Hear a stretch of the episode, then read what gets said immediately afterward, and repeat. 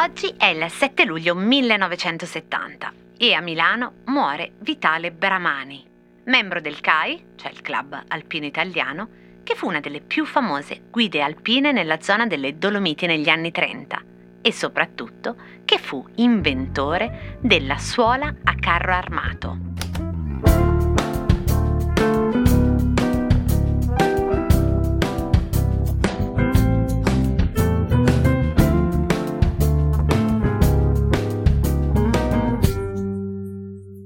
Cosa c'entra la suola carro armato con Simon Le Bon? Alcuni le chiamano suole in vibram, come se fosse il loro materiale o il loro principio attivo, come il plasmon dei biscotti al plasmon. Vibram, invece, è l'acronimo di Vitale Bramani, con cui l'alpinista milanese si firmava quando scriveva i suoi articoli per la rivista del Club Alpino Italiano. Vibram da Vitale Bramani, così come Adidas viene da Adi Dassler. Vibram è anche il nome del negozio che Vitale Bramani apre con la moglie alla fine degli anni venti nella centralissima Via della Spiga a Milano, proprio nel punto dove oggi c'è la spa del Carton Hotel Baglioni, zona Monte Napoleone. Un negozio che diventa punto di riferimento per gli alpinisti milanesi e non. La storia del marchio Vibram, primo produttore delle suole a carro armato, inizia con una tragedia nel 1935, quando durante una spedizione sulla Rasica, in Balmasino, al confine con la Svizzera, sei dei 19 alpinisti con cui Bramani sta scalando muoiono, probabilmente per cause dovute all'assideramento durante una prolungata sosta procurata dalle pedule troppo leggere che indossano e che non permettono loro di far ritorno al rifugio. Bramani allora decide che deve lavorare per trovare una soluzione e impedire che altri subiscano la stessa tragica sorte per via delle pedule sbagliate. La sua intuizione consiste nel sostituire ai chiodi in ferro la gomma. La gomma è impermeabile, robusta e molto più isolante dal freddo. Due anni dopo, con l'aiuto di Leopoldo Pirelli, che sta lavorando con la sua fabbrica ai processi di vulcanizzazione intorno a nuove tipologie, Vitale Bramani dà vita alla suola carro armato.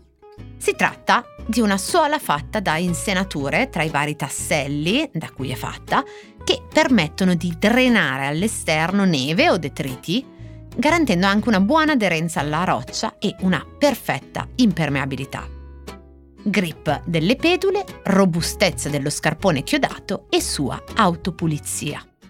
Nel 1937, con la sua carro armato, Vitale Bramani e Ettore Castiglioni conquistano la parete nord-ovest del Pizzo Badile.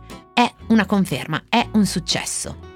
I chiodi della sua carro armato sono radiali, a corona, mentre al centro la carro armato ha chiodi a croce, che per forma evocano le croci di vetta delle montagne naturalmente, ma anche la decorazione della pavimentazione in Galleria Vittorio Emanuele II a Milano, in centro vicino al negozio Vibram. Anche il logo ottagonale Vibram, creato nel 1947, quello col suo colore ancora adesso giallo-oro, si ispira proprio alla galleria, in particolare alla volta centrale con pianta ottagonale. E oggi veste le suole di circa 40 milioni di scarpe l'anno. È sotto le scarpe di Ferragamo, è sotto i piedi di Snoop Dogg nella copertina del disco The Game is to be sold, not to be told, quella con i due Rottweiler, ed è ai piedi di Cirillo Floreanini nel 1954, quando con tutto il team italiano viene scalato il K2. Ma soprattutto il carro armato è conosciuto per essere sotto i piedi della Timberland e le Timberland sono soprattutto conosciute e a pochi metri dal centro di Milano dove nacque la loro suola, diciamo a una fermata di metropolitana, perché sono le scarpe dei paninari di San Babila. Chi sa già tutto di dove voglia arrivare per rispondere a cosa c'entra la suola carro armato con Simon Le Bon può fermare la puntata qui. Invece, per voi altri, Sono gli anni Ottanta, precisamente nel loro mezzo, e la 35esima edizione del Festival di Sanremo è condotta da Pippo Baudo. Verrà vinta dai ricchi e poveri con Seminnamoro e tutte stiamo aspettando trepidanti l'ingresso sul palcoscenico dell'Ariston del Beniamino, Simon Le Bon, cantante della band inglese Duran Duran.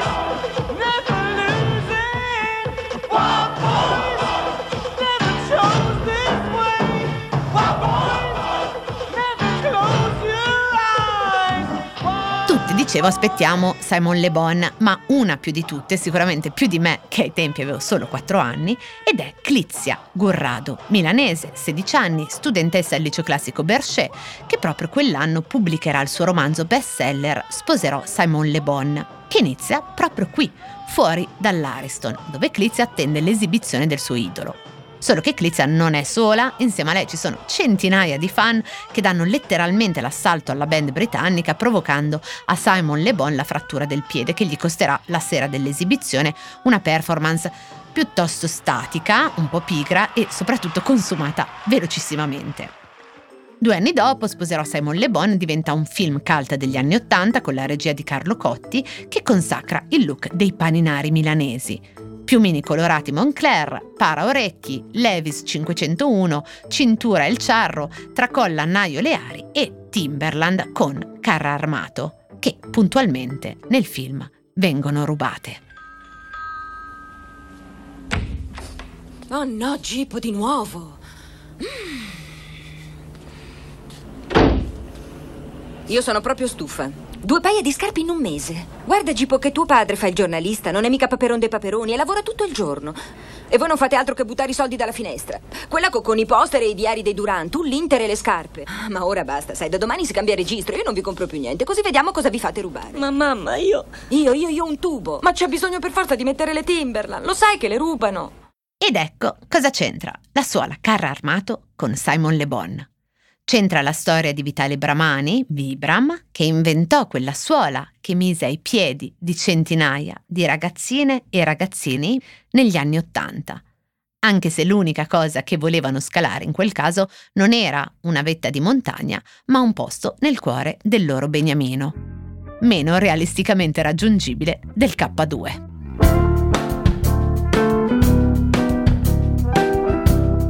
Cosa c'entra? È un podcast quotidiano del Post, scritto e raccontato da Chiara Alessi.